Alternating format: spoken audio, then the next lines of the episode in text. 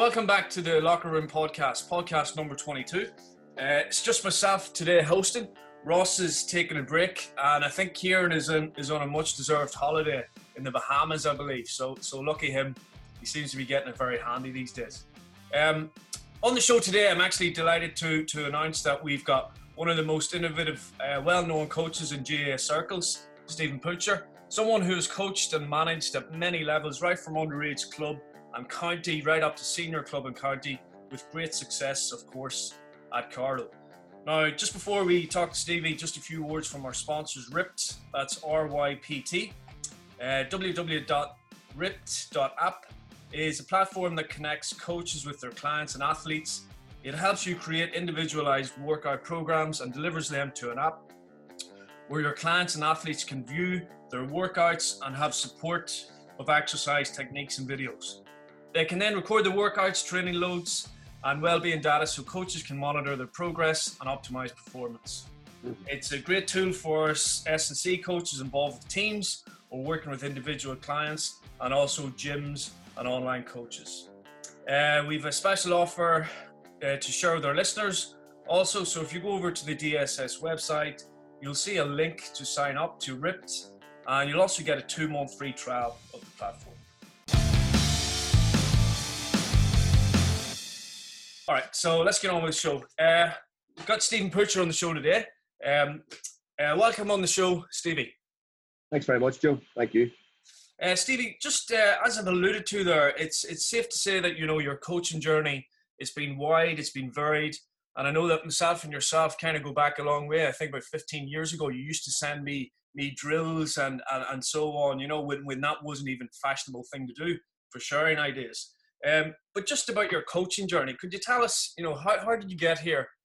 Uh, yeah, well, I suppose, Joe, uh, go back to um, Manchester uh, Metropolitan University in 1887. Uh, I arrived as a as a sort of a, an 18 year old in, in the campus, and you know, with a wide diverse range of sports at the campus, like you know, obviously studying PE over there, you got to sample, you know, sports that wouldn't have been you know, culturally your own here, for example, the likes of cricket and hockey and things like that as well. And, you know, it was just interesting and enjoying the soccer club over there and playing a bit of soccer. But it was a, there was a cohort of Irish students there that was like, you know, a, a lot of really, really good Gaelic footballers at the time, actually, and uh, who had gone across. So just decided one day we'll, we'll, we'll, try and sort of start a Gaelic team here.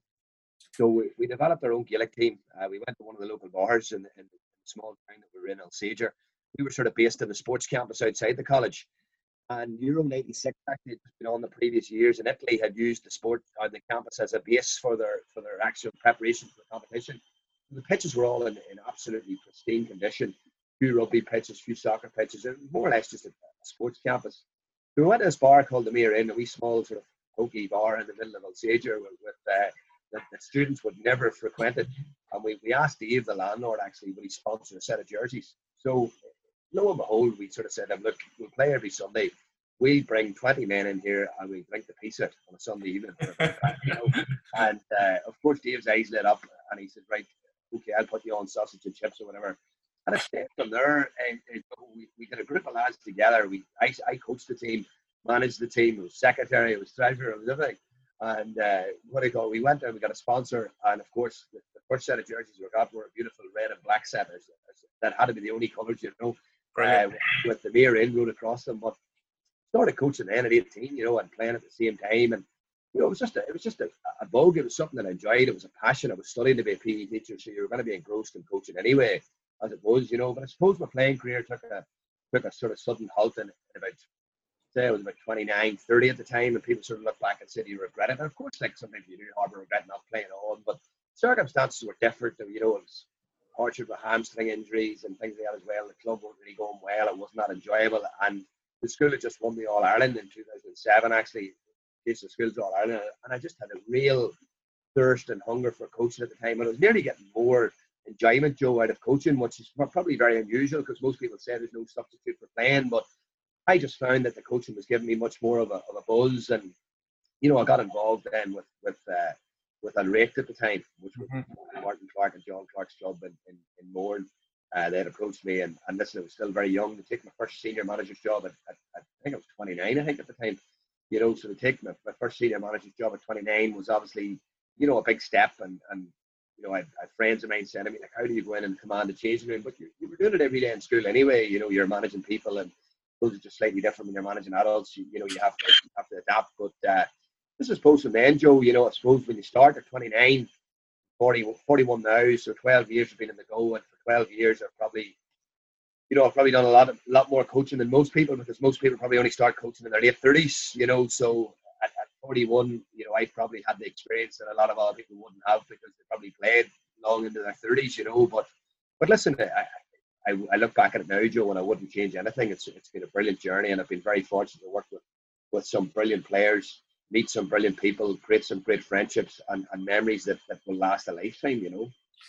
Brilliant, Stevie. And and you were with my own club there, at Mayo Bridge, for a while, and then I think you you were at Ballyholland for for six years, the the club out just outside Newry, and you brought relative success to Ballyholland as well.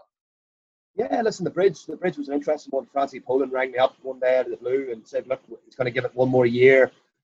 He's going to give everything for a year. There's a championship in this team, you know." And and it was very, very interesting because I was with the Diamond under 21s at the time. So the bridge team was backboned by five of those under 21s. You know, Ryan Brady, Kevin McClory, Conleth O'Hare, uh, Keith Quinn.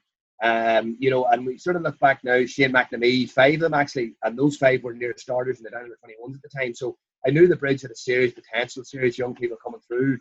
You know, and look, we're beating the championship final by Kilcoo with by two points. Your fella actually, Benny was was was probably fouled in the last minute. Jim McCrory just openly admitted this year for the first ever time that it was a stonewall penalty. Jim, Jim was, not that not that I harbour any any any bitterness about it, but uh, Jim Jim was over uh, Kilcoo at the time. And to be fair, you know, tactically on the day there was one or two little things Kilcoo did that Salford Francie would still look back on now and say, look, we should have come in with the element of surprise. But the reason we didn't, Joe, was because the Bridge were actually the highest scoring team in Division One that year. You know, that averaged about 19 points a game in the championship semi-final against against Longstone, it was an absolute mammoth performance. You know, they kicked 4-15, 4-12 from play, and it was nearly one of those ones where you were coming in like a sitting duck. You know, damn do you do, damn do you don't. Do you change things after going so well? And, and you know, the, the Kilcoo had stumbled over the line against Bryansford by a point in the semi-final, so it was set up for an ambush, and an ambush it was. You know, we conceded two of the worst goals you could ever imagine, and, and, and only lost the game by two points in the end. But I do feel, Joe, and probably at the time, if and I'm not being arrogant here or, or, or, whatever, but I think at the time, if I had hung about the bridge at the time, I know those young lads, I would have brought them with me, and I think that they were probably a championship away from from maybe winning four or five, and that's no exaggeration, you know. But, but unfortunately, the, the bridge took a different direction, and, and you know, obviously they lost a few players the following year, and you know, and, and it was Kilcoo that took off, and, and the bridge were left behind. You know, and I don't, I don't actually think the bridge has been back in the final since Joe. You know, if I'm, if I'm correct, like so you know, it was it was probably a, a junction in, in actually teaching with Gavin McClory at the minute. Actually, Gavin's up St. Joseph at the minute, and we were sort of saying it that like it was nearly like a crossroads for both those teams, you know. And Kilcoo checked on, and the bridge sort of stagnated a wee bit. But but look, there's a lot of good young lads coming through now at the bridge, of course. Like, and, and it's a it's, it's a new generation that are that are hoping to make their own wee bit of tradition and history. But Ballyholland then came along, Joe, and Shane Mulholland actually, who approached me, Shane's a good friend of mine Shane's a great manager, you know, brilliant with people. It's his job and work in first derivatives. He deals with people all the time. So when you're dealing with people and work all the time, you know, you, you your personality can be very adaptable. And I found Shane to be very, very, you know, really, really good with players and, and really good at, at, at, sort of set his team up from a tactical point of view. And he had great belief in this Ballyholland group, you know, really good belief. But Shane felt it would take 10 years, Joe. It's an interesting one. He felt it would take 10 years, and it's 10 years, probably around 10 years now, of sustained Division One status, of staying in Division One, playing good teams every week, you know, getting a couple of championship games every year before this group of players at Ballyholland and before the club probably club probably believe that they could compete, you know. And I do feel, Joe, that we changed the complete culture in the club. We changed the mindset in the club. For six years, we installed a belief. You know, we went from losing against Kilcoo by 25, 30 points to Kilcoo not beating us in the league home or away for four years. It got to the stage where, where you know, if Lavery and the boys were getting sent off every time they played Ballyholland, just just out of pure frustration because they just, you know, it, it was just I don't know what it was, but you know, we, we were always a tough nut to crack. It was a hard place to come to, and you know, Friday nights were, were really enjoyable. And listen, you know, we had our best season ever. We got the championship semi final. We were kicking the ball away from the final only with a man sent off in the stroke of half time against Castlewellan, and the same year we got the league semi final, finished third Division One for the first time in the club's history. So, you know, we did, and, and look, the underage structure in the club took off as well, Joe, and you had a lot of good people involved in the teams. And a couple of years ago, under Shane and Matty Shields there, they won the minor title and won it in great style. And there's six or seven of those lads now playing for the club. So, listen, the club's in good in, in good shape. It's, it's healthy and there's a good age profile there. And you know, I think that they've probably got rid of that tag of being a yo-yo club of bouncing in Division Two to Division One. Joe, I think they're now what I would probably call a top six club in, in, in down. You know. Yeah. Um, we we'll talk about Carlow uh, a little bit later on, uh, Stevie. Obviously, all those experiences at those at those different clubs, um, and of course, I think you you had spells with underage teams at county level as well. But we will talk about Carlow later. Just before um, we get into that, um, just about your coaching philosophy. Uh, I know it's a difficult type of word to pin down, but what, what do you believe is your kind of coaching philosophy, or what do you believe are the principles of good coaching? I, I say coaching philosophy, right? In my honest opinion, every coach, every coach should have a philosophy, right? And, and what I mean by that, Joe, is not a style of play. Style of play is complete. People get mixed up, you see, in philosophy and style of play. A philosophy is a set of values, beliefs, and principles, Joe, that, that are sort of unique to every individual coach. It's very important to remember that they're unique to every individual coach. So your coaching philosophy might change year on year. You might settle on a philosophy. You know, it, it, it can be adaptable, okay. But look, I, I, probably I probably jotted a few things down on paper and I presented them at coaching conferences over the last few years about my own philosophy. You know, with regards to coaching. And I suppose one of the very first things in the philosophy I have, Joe, is that you know, and I've got it written down on paper. I don't have it here in front of me, but I, I know anyway because it's been ingrained in me for a few years. But installing a spirit and a togetherness in a group for me is crucially important. You know, that's something that I pride myself on, Joe. Whether it's school, whether it's club, whether it's county, I pride myself on installing that spirit and togetherness. And I think that if you're in control of that, you know, you can harness that, you can build that. There's ways in which you can build it. You know, you can set up leadership groups, you can meet players one on one. You know, you can go on bonding weekends, you can do like different things in training that you know that, that, that sort of build those that spirit and that together. You know, and, and create that respect among the group obviously creating a high level sort of what I would probably call uh, high energetic coaching environment where where players where, where you're helping players reach their potential. You're helping the players reach their potential, Joe, but you're also letting them have fun and enjoy themselves. And that's something that I really, really, you know, I'm, I'm so, so uh, strongly opinionated about. I just think training and football and everything now is so bloody serious that, you know, players go to football and, and they should go to football, Joe, for a release, for a release and for, for a bit of social interaction and a bit of a bit of crack and a bit of fun. Now, don't get me wrong.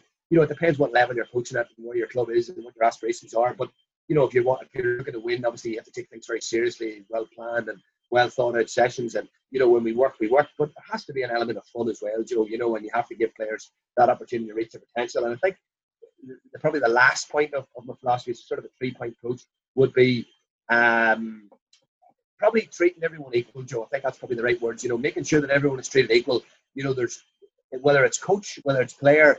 You know, the star of the team is the team, and, and that has to be the philosophy within the group. You know, the star of the team is the team. There's there's no individuals. You know, and I, think consistency and treating everyone equal is, is so important when it comes to coaching. So probably Joe, in, in, in a roundabout way, that would be my philosophy in general. You know.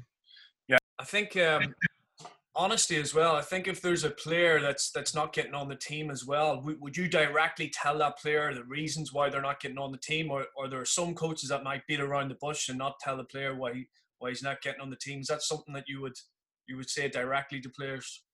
Well, believe it or not, in the last couple of weeks, I've probably had to deal with that more than ever. Like I'm, I'm currently managing for seniors, and you know, for the first time ever at club level, Joe, 57 players landed down in the first night like I wouldn't even have 57 players at Carlow, you know, and, and you know, it was, you're just sort of sitting going 57. How is this manageable? Now, that leveled out to a steady 42 in the end, you know, and, and you had a steady 42 heading into the championship. But because it was such a unique season, the players probably, some of the players probably didn't understand this. We have a top 13, so that 13 can't play reserve football. So for the three senior league games that we had before the championship, the 13 players that were starred, Joe, had to play in those games to get match time. And then the other lads played in the reserve games on a Saturday. But probably some lads didn't fully understand that, you know, the only way that these 13 are going to get football is through the first because they're technically they're legally can't play they legally can't play for the seconds. So that was a, that was a that was a, difficult one to try and sell the lads and they're trying to get them understand everybody's on a blank canvas. Now I think on Sunday past when we played Clonduff, I think what happened was I, I think players realised, Jesus, you know something, Poacher is right. Everybody is going to get a chance. We threw three boys into the championship game that hadn't kicked the ball. I mean, hadn't kicked the ball, started, you know, and we introduced three who hadn't kicked the ball. So lads are going to get their opportunities based on how they're going in training, how they're performing in training. And at the minute, what is great for us, is so healthy for us, is our in-house games are absolutely top class. They're top class. If a team turns a, a kick out over on the opposition, they're punished with the back of the net, they're punished with a score. Whereas in a training game, maybe you know yourself, if teams aren't that really evenly balanced, you make a mistake, you don't get punished. But in this training game, you know, you've got 30 players, you can all play senior football, plus four or five are sitting on the bench looking to get into training.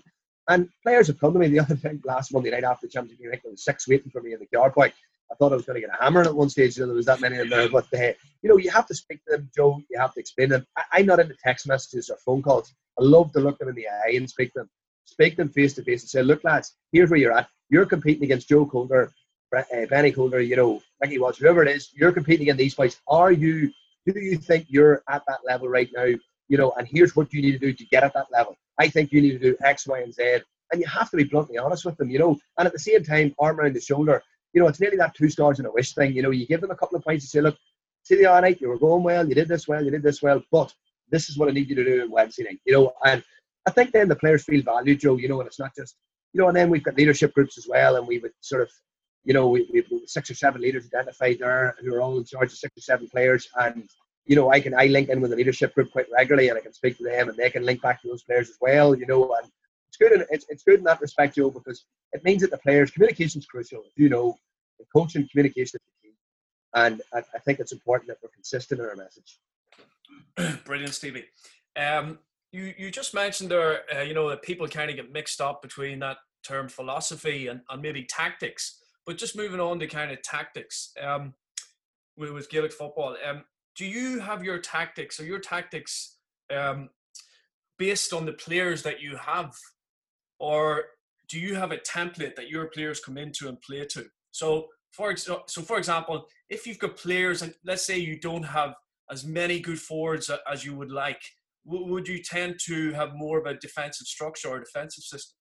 Yeah, listen, there's no, there's no doubt about it, Joe. And look, I suppose we go back to, you know, on rate where we would have played, you know, we, we would have played four up, we would have played a two and a two quite regularly. You know, would have been Marty John. I can even remember the four now. Would have been Marty John, uh, Christopher Killen, and Paddy Cole. You know, and we would have had Paddy Gartland maybe on one wing and James Cunningham in the other wing. So we would have two industrious players playing wing forward, and we would have had four men playing up front who were all scoring threats who could all play. You know, and and and posing up a, a threat to the opposition. And that was the way we played for three years with An Ríocht, you know. And then with Mayo Bridge, you know, we would have played five up, you know, and, and we would have had the forwards, you know, the likes of, of, of Kevin O'Rourke would have been playing at the time, Ronnie Sexton, your fella, although your fella did play middle of the field that year because we found that that was the year 2012, Joe, where Donegal were in their club and a lot of clubs were filling a lot of bodies back. So it, it was nearly a waste of time playing Benny inside because he was just he was surrounded by fours and fives, you know. So we felt we got more out of him when he went in the middle. But we would have we would have had a lot of good young forwards there at the bridge at the time, you know, full of running, full of energy, and we would have played five up,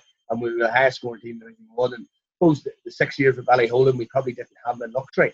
You know, you were heavily reliant on Ronnie Murder, and then all of a sudden Tiernan Rush came along, and all of a sudden you had two then, you know, that were a threat. But you know, we had to play to our strengths, you know, and and probably for the six years then you were sort of labelled as being defensive, but the thing about it is, Joe, with Mayo Bridge, we had the best offensive record in the league, and with Ballyholland, we had the best defensive record in the league. Like we never conceded more than eleven scores, you know, in one season, which was just phenomenal. It was one season our scoring our scoring average against was like nine point six, which is just like people don't give you the credit and the appreciation. That that's just ridiculous statistics, like you know. And I think out of twenty one games, we had fifteen clean sheets one season. You know, like I, your fella Liam was in goals one year, and he, he said to me, he says, I could have, I could have lay on the ground with a cigar. He says for most of the game, he says, you know, all I had to do was kick the ball out. But that was the key thing. Like you know, we, we prided ourselves in really good defensive play. And Carlow was something similar. You know, you had Dara Foley, you had Paul Broderick, and I know we'll come to speak with Carlow in a second. But again, you know, you're limited with your scoring threat, and therefore you had to you had to play to your strengths. But you know, with Bryansford now, like you know, we've we've got forwards, we've good forwards, and on Sunday you know, our two goals in the championship against Enough came from early direct football and through the foot, you know, and listen, down minors is exactly the same this year, Joe. I'm involved with the minors with James, and the players are all encouraged head up, look forward. We've got a brilliant set of forwards.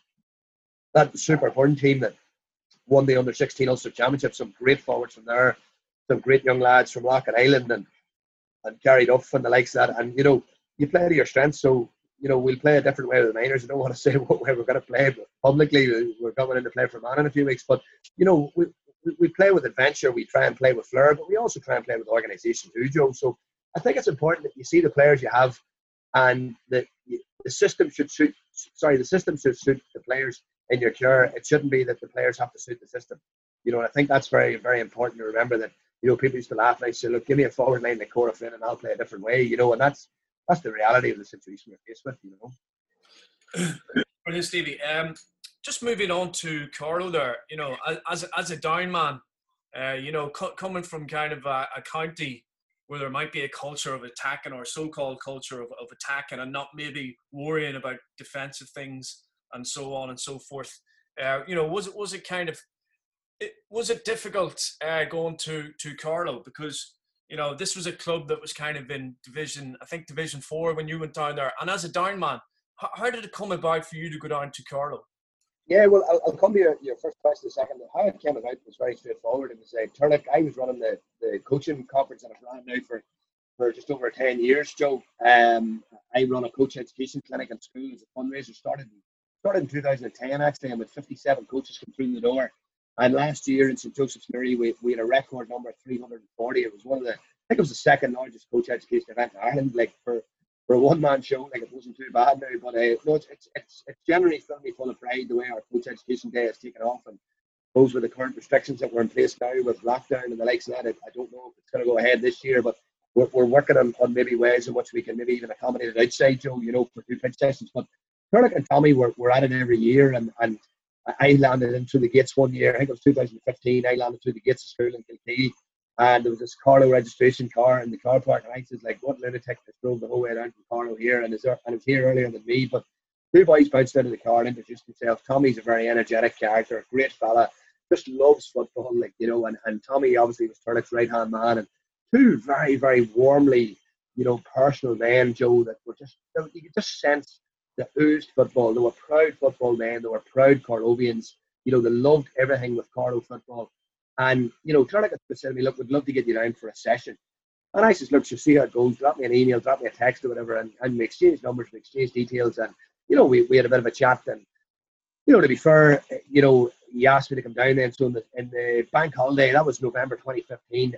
And in the bank holiday of 2016, May the 1st, 2016, uh, myself, the wife, and the kids went down and we spent the weekend in Carlow, bank holiday weekend. I took the seniors for a session two weeks before they played Louth. And there was probably a bit of naivety in Leinster football, Joe, from the point of view being that systems and tactics and things like that weren't really ingrained in teams. You know, it was more just go out and play, match up, have a go with the opposition. And needless to say, the game was like, you know, a mental affair. I think it was like 225 to like 315 or something, you know, along those lines. And they were beaten. And then I went down and took a session before the qualifiers against Wicklow and they won.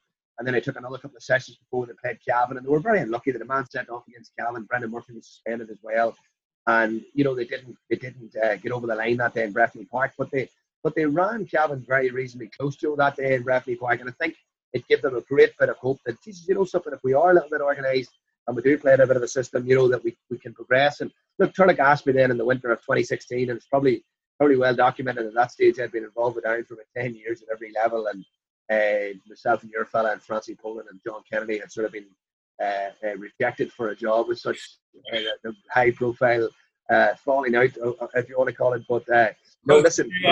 Can you tell us the story behind that, Stevie? Is yeah, that- listen, look, look, it's it's water under the bridge now. But look, we we went for a job and and on the twenty one job and manager's job. I, I we didn't go for it. I had been approached, you know, so that was the most frustrating thing that I'd invested a lot of time in assembling a good management team, and, and when I say a good management team, Joe, like it was top class, like it was probably better than most bloody senior county setups. The management team we had in place, had men who had managed in Division One, had men who'd won championships, had men who who were iconic figures in down football. We did, we had a little bit of everything, you know. And look, we went for, for the meeting at the time, and, and look, it hurt me. It did, you know. There's no point in telling any lies. Like it, it hurt me badly at the time, actually, to be honest with you.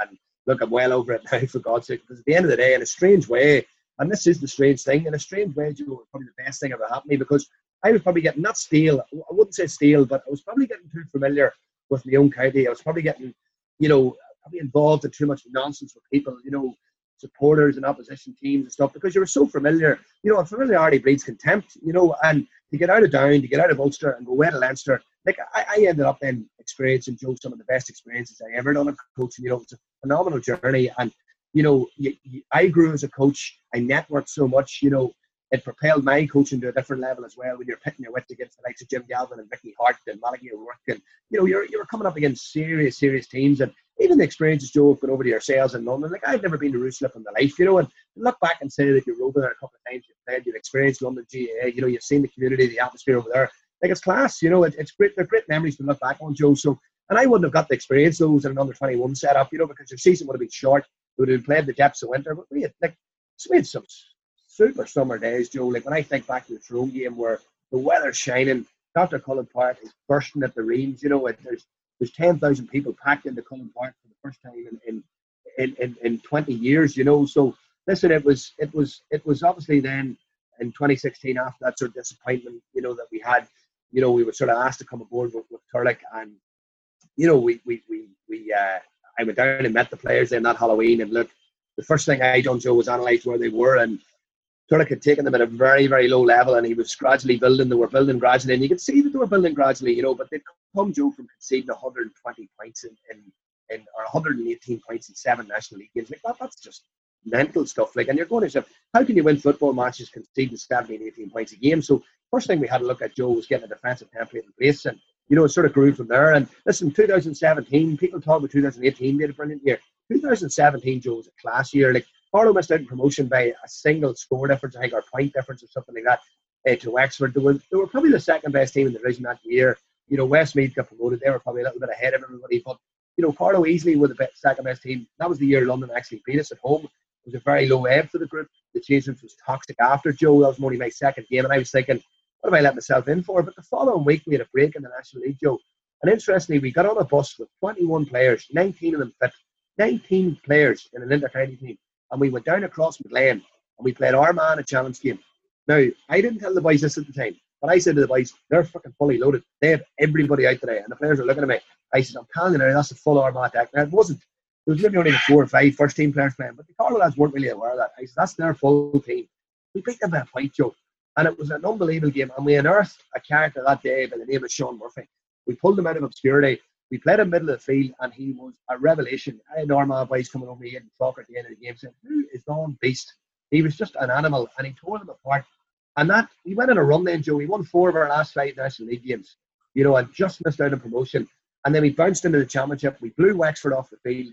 You know, we got five championship games that year. We went to yourselves. We played Dublin then.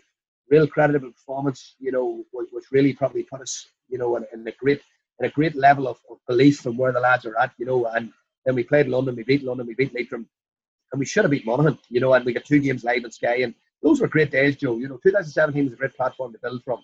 Uh, there, there's there's no question about it, you know, and, and I suppose you come back to me about the down thing. You sort of said about the down and the mentality. Like they beat Wexford in, in the Leinster Championship in 2017, first Leinster win in seven years. So there was a pitching piece.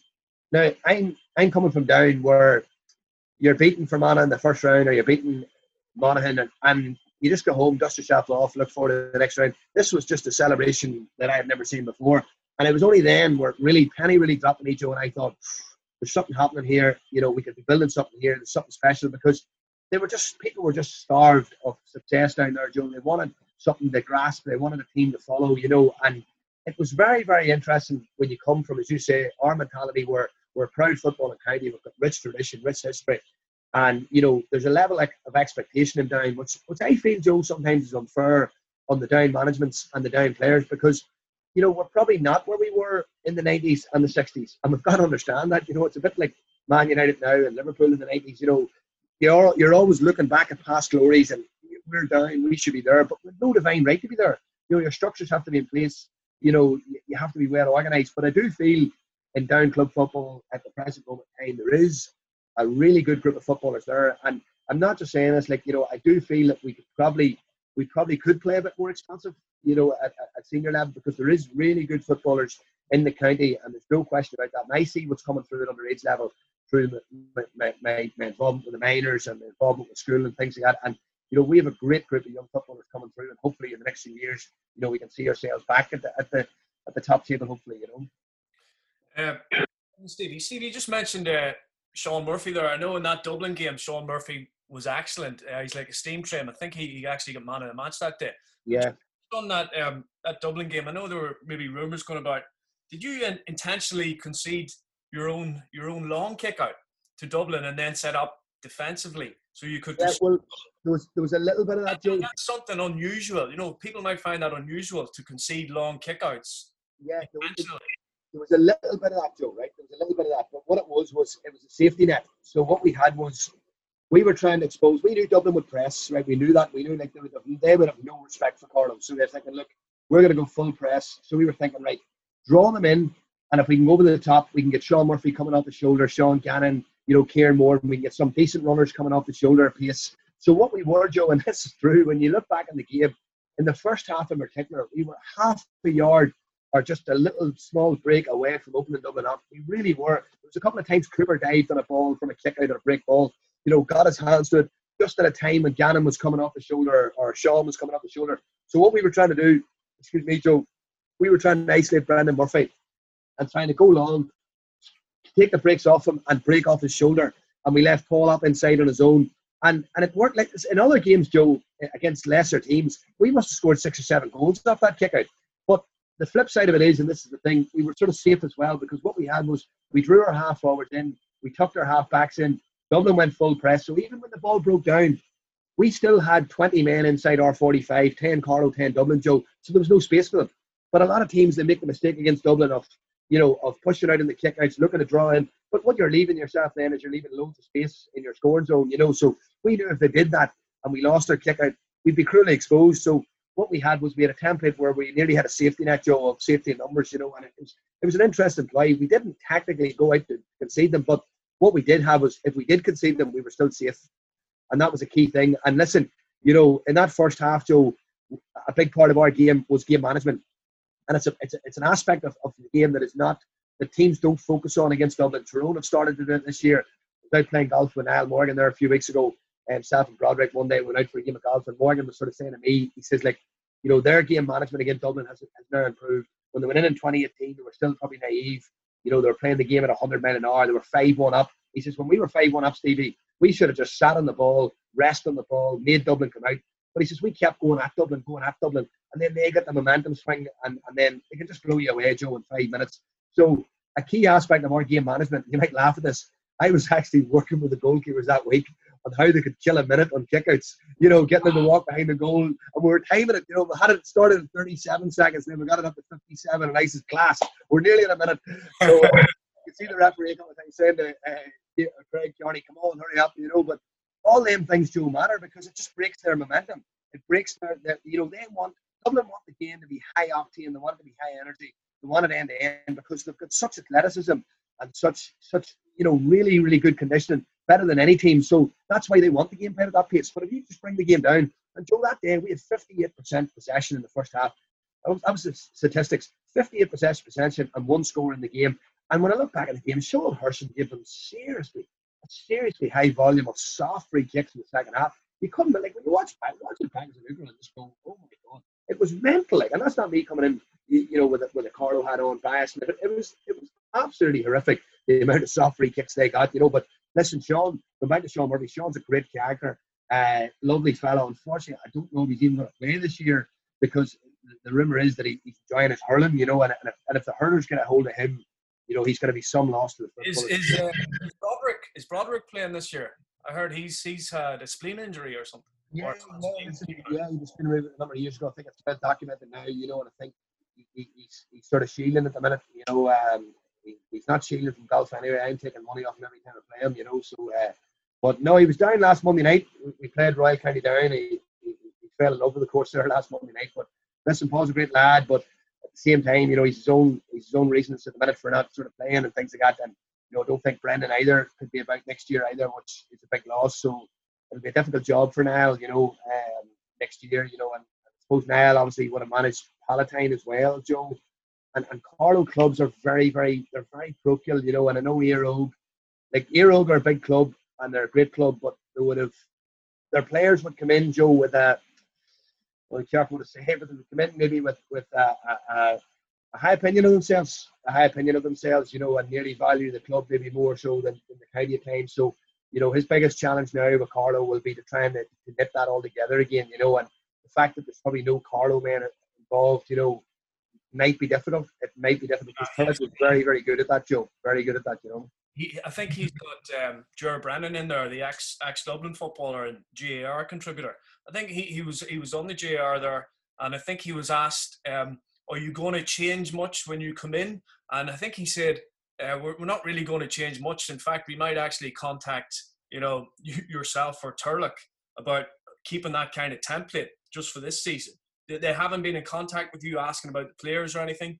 No, because they're not Carlow men. If, if they do contact me, Joe, I'll be telling them I've enough of them to worry about. Right, worry about I have enough. I have enough to worry about. But uh, no, yeah, no, I, I have enough to worry about. As I said, worrying about their trouble, troubles now. But listen, it's going to be difficult for the two boys. There's no question about it because there's not an awful lot coming through, uh, uh, Joe. And the players did come to me when Turlough stepped down. You know, the players came to me en masse and, and asked me would I go back as manager, you know, and, and look, I, I did give it a bit of thought. I, I, there's no point telling any lies. I did give it a bit of thought.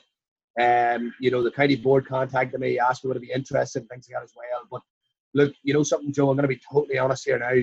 Deep down, my heart just wasn't in it. You know, I'm backing down now. I'm involved with the minors. I'm back working in Newry and St. Joseph's. You know, I'm, I'm very content. I've lost that travel. You know, I'm, I'm, I'm getting my handicap uh, cut and golf here every other week. So I'm just I'm just enjoying the time that I have back, you know, and I think it's it, it's uh, listen, good luck to them anyway, and, and look, I'll always be looking out for the results. I've I've a huge amount of time and respect for for, for Carlow and their people as well, Joe, because created some brilliant memories, you know. Okay, um, Stevie, uh, we, we, we um, you've been your time. Just uh, your relationship with Turlough there. You, we, we had Turlough on the uh, on the show there a few weeks ago, and he said that you know you you were the final piece in the jigsaw of getting that kind of success at Carlow. Did you did you realise you were the final piece in the jigsaw? No, well, listen. Look, I suppose at the time, so I, I, have, a, I have a very adaptable and unique personality. You know that I can sort of I can I can mix and if I crack the most, you know, and and suppose it stands back from my days at college. Like I remember going to Manchester and I didn't I didn't touch a drop of alcohol until I was twenty. So mates of mine had to have a few drinks in them to talk. Yeah, you know that now, Stevie. Well, I'm making up. I tell you what, more than making up for it. You know, yeah, go, that that takeaway in Gorman's and Mayobridge was great during lockdown. yeah, time of the back in though the pints were flat.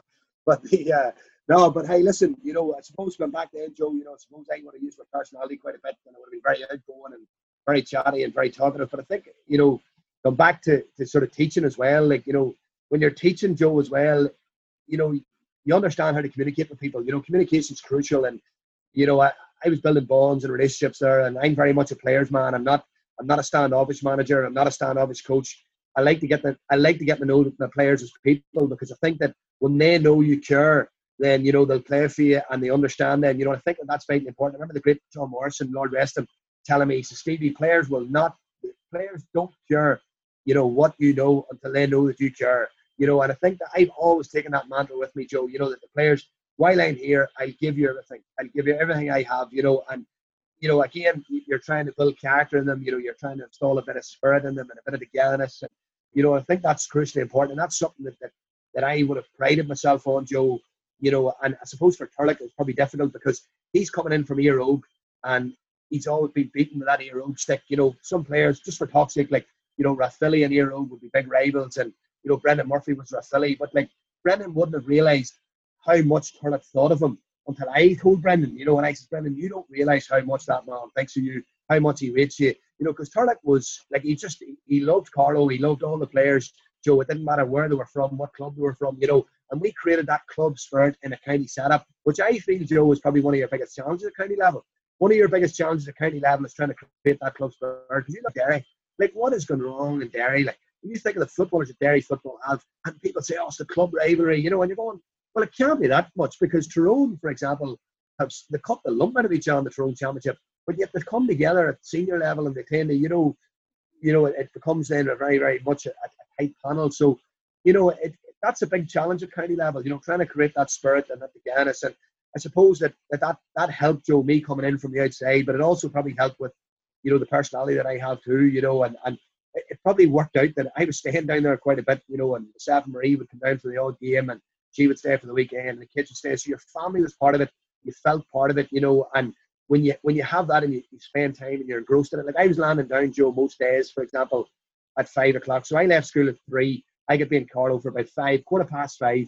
I would maybe go for a walk in the hurling club some days, or I would meet, catch up with a few people, or have a coffee with someone, or you know, call into somebody's house and have a chat and a bit of food. And you know, when you when you were, there's no other coach would have spent that time doing that, you know. And I suppose that sort of helped me too, Joe, to build those links and, and, and that personal sort of touch and getting to know people, you know. And listen, it's it's look, there's no question about it. When you look back now, you probably think, yeah, it was the two of us worked really well together. Turner just let me get on with things, let me do the coaching, you know, and it, it was it was a nice combination, you know.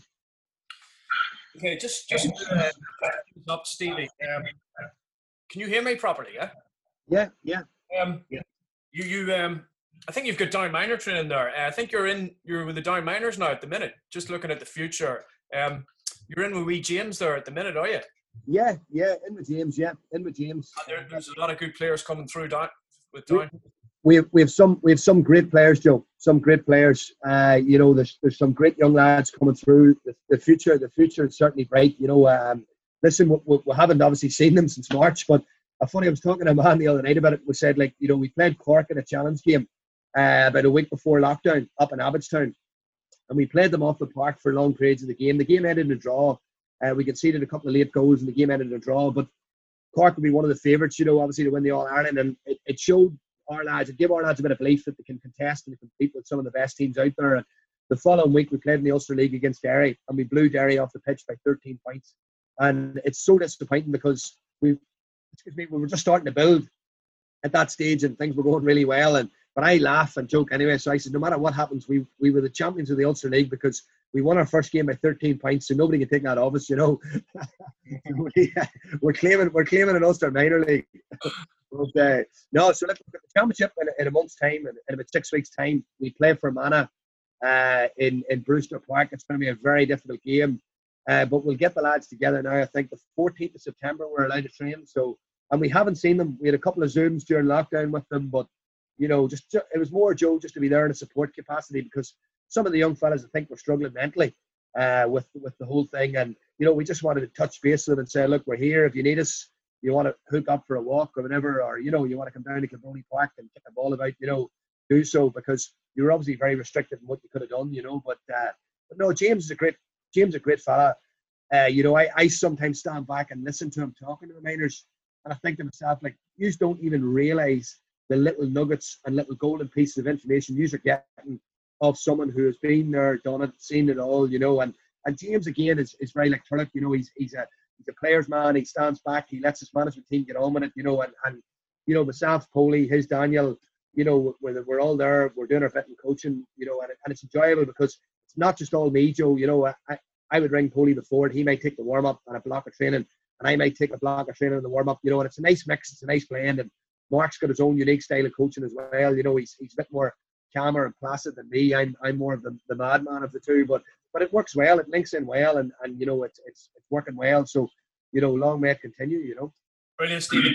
I know you have to get on the training there, but uh, are there any upcoming upcoming coaching seminars? I know you used to do a lot of them, but uh, obviously with the close down, are there are there any sign of those getting back again? Yeah, well, listen, I suppose that what we're doing now, Zoom seems to be the way forward, though. You know, and I think a lot of people during lockdown realised that you can, you can cut back on your contact time. Like with Bryansford, for example, you know, I would have done a few Zooms with the players over lockdown and we would have done a wee bit of video analysis and stuff through lock or through Zoom, you know, which which cut cut back on collective meetings and, and the likes of that and, you know, taking players out of the house. And I, I think it, it could be the new norm. But but listen, as a city in my own coaching day, Joe, is, is a huge day. It's you know, it's normally the second weekend in November and at the minute I'm thinking to myself, could we run an outdoor pitch session and just have coaches arrive just for an outdoor session, you know, two outdoor pitch sessions and, and cut out the indoor session. I think that's maybe probably what we're going to be looking at. But I'll have to speak to uh, Steve McGeehan or whoever's involved at Ulster GA level to see what I'm allowed to do and how many people I'm allowed at it because last year we 340 at it and it was building every year, Joe, you know. So that's the St. Joseph's coaching day coming up. So hopefully next few weeks we'll probably start to plan that. And if and if, if, if we get the green light, you know, we'll probably run a couple of pitch sessions outside for for coaches to come and observe because there's a great thirst and there's a great hunger. And listen, Joe, at the end of the day, knowledge is power. Knowledge is power, and you know, education empowers people. And one of the key things that I always believe as a coach, you never stop learning. you never stop learning, and the day you stop learning is the day you quit. You know, so it's it's uh, it's it's definitely an avenue where, where, where, there's a great thirst and a great hunger for. Okay, well, thanks thanks for coming on the show, Stevie, and um, you know all the best with Bryansford. I think you're playing tomorrow night, is it? No, uh, we, we're actually we're we the free weekend. We oh, we're free weekend in the quarterfinal. We won our first two games, so uh, we're we're seated in the quarterfinal. So the draws tonight. Kilcoo play Burren tonight, and Clonduff play Mayobridge. So I'm just hoping that all those four teams just batter each other 10 red cards, 15 injuries, and then we get one of them in the next round, you know. All right, brilliant. Uh, thanks, Stevie. Thanks for coming on the show. Uh, and just finally, a word to our sponsors. Uh, just thanks to RYPT again, our sponsors, and just head over to the website there uh, for more information. Uh, okay, thanks for listening in to uh, the Locker Room podcast, and we'll see you next week.